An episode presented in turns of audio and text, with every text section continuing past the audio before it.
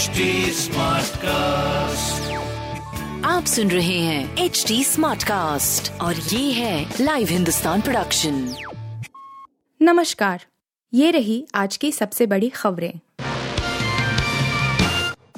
JNU में BBC की documentary पर बवाल पत्थर चले लाइट और इंटरनेट भी बंद। जवाहरलाल नेहरू विश्वविद्यालय एक बार फिर अखाड़ा बन गया है। प्रधानमंत्री नरेंद्र मोदी पर बीबीसी की ओर से तैयार की गई विवादित डॉक्यूमेंट्री की स्क्रीनिंग को लेकर मंगलवार देर रात जेएनयू में जमकर बवला हुआ। छात्रों ने आरोप लगाया कि विश्वविद्यालय प्रशासन ने बिजली और इंटरनेट कनेक्शन काट दिया। इसके बाद उन्होंने अपने मोबाइल फ़ोन पर डॉक्यूमेंट्री देखी।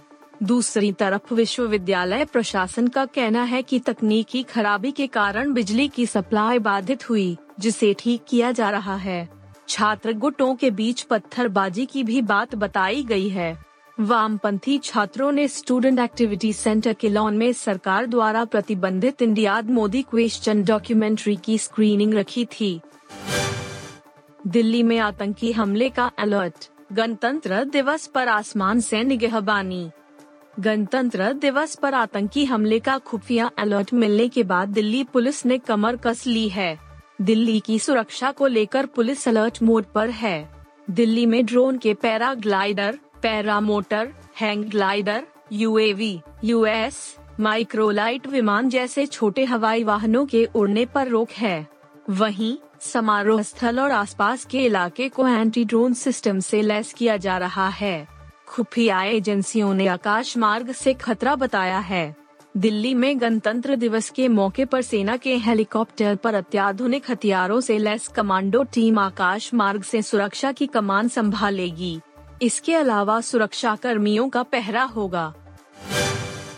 यूएस के पूर्व विदेश मंत्री का दावा, सर्जिकल स्ट्राइक के बाद भारत पर परमाणु हमला करना चाहता था पाकिस्तान।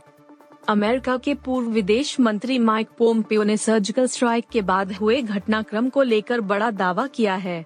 पोम्पियो ने कहा कि तत्कालीन विदेश मंत्री सुषमा स्वराज ने उन्हें बताया था कि पाकिस्तान फरवरी 2019 में बालाकोट सर्जिकल स्ट्राइक के मद्देनजर परमाणु हमले की तैयारी कर रहा है और भारत अपनी जवाबी कार्रवाई की तैयारी में है। मंगलवार को बाज़ार में आई अपनी नई किताब never given inch fighting for the America I love में पोम्पियो ने ये बातें लिखी हैं।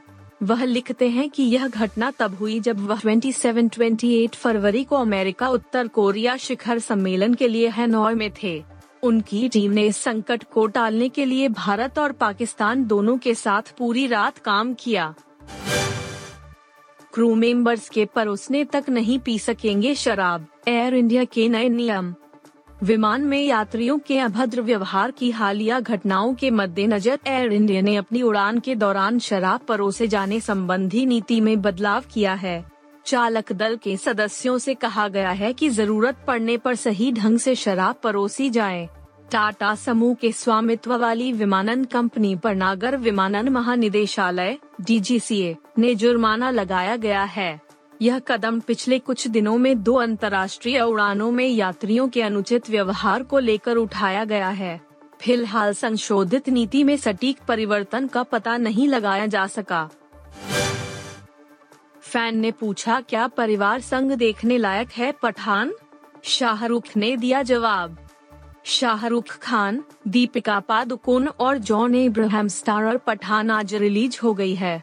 फ़िल्म विवादों से घिरी रही है। फ़िल्म के गाने बेशरम रंग के रिलीज़ के बाद ही इससे जुड़े विवाद भी शुरू हो गए। एक तरफ़ लगभग चार साल बाद, शाहरुख खान एक पूरे एक्शन हीरो अवतार में बड़े पर्दे पर वापसी कर रहे हैं जो सभी विलन से लड़ते हुए देश के रक्षक बनेंगे। आज के सारके के दौरान एक फ़ैन ने शाहरुख से पूछा, क्या पठान परिवार के साथ देखने लायक है? शाहरुख खान ने जवाब देते हुए बताया है कि फ़िल्म परिवार के साथ देखने लायक है या नहीं। सवाल पर शाहरुख ने जवाब दिया और कहा कि उन्होंने अपने परिवार के साथ फ़िल्म देखी, इसलिए वह फैंस भी देख सकते हैं। आप सुन रहे थे हिंदुस्तान का डेली न्यूज़ रैप, जो एच टी स्मार्टकास्ट की एक बीटा संस्करण का हिस्सा है। आप हमें फेसबुक ट्विटर और इंस्टाग्राम पे एट एच टी या podcasts@hindustantimes.com पर ईमेल के द्वारा सुझाव दे सकते हैं आप सुन रहे हैं एच डी स्मार्ट कास्ट और ये था live Hindustan production HD Smartcast.